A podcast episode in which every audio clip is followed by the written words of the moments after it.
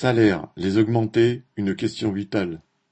D'après l'Insee, les prix auraient augmenté en mars de 0,8% et de 5% sur un an. Les commentateurs ont ainsi évoqué un ralentissement de l'inflation. Mais on en est loin pour de nombreux produits, en particulier ceux de l'alimentaire, qui ont augmenté de plus de 16% en un an.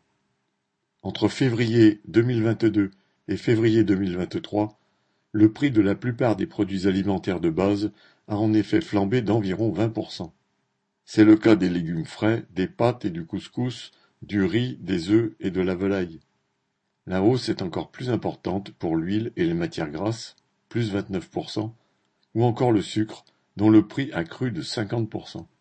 Cette explosion des prix des produits alimentaires a pris la suite de celle de l'énergie qui avait eu lieu l'année précédente.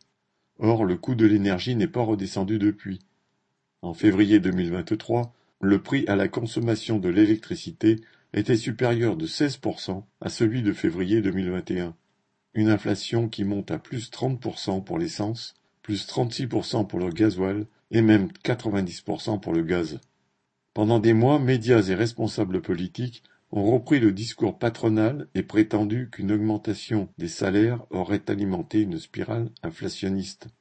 En définitive, les salaires sont restés vissés au plancher, les prix ont continué à flamber, les bénéfices des grandes entreprises ont augmenté et le pouvoir d'achat des travailleurs a été laminé. Il est temps que le monde du travail refuse d'être condamné à l'appauvrissement et exige, par la grève, les hausses massives de salaires qui lui sont dues. Vu l'envol des prix, au moins 300 ou 400 euros de plus par mois seraient nécessaires. Et pour faire face à la valse des étiquettes, les travailleurs devront aussi imposer l'indexation des salaires sur les prix. C'est devenu une question de survie. Sacha Camille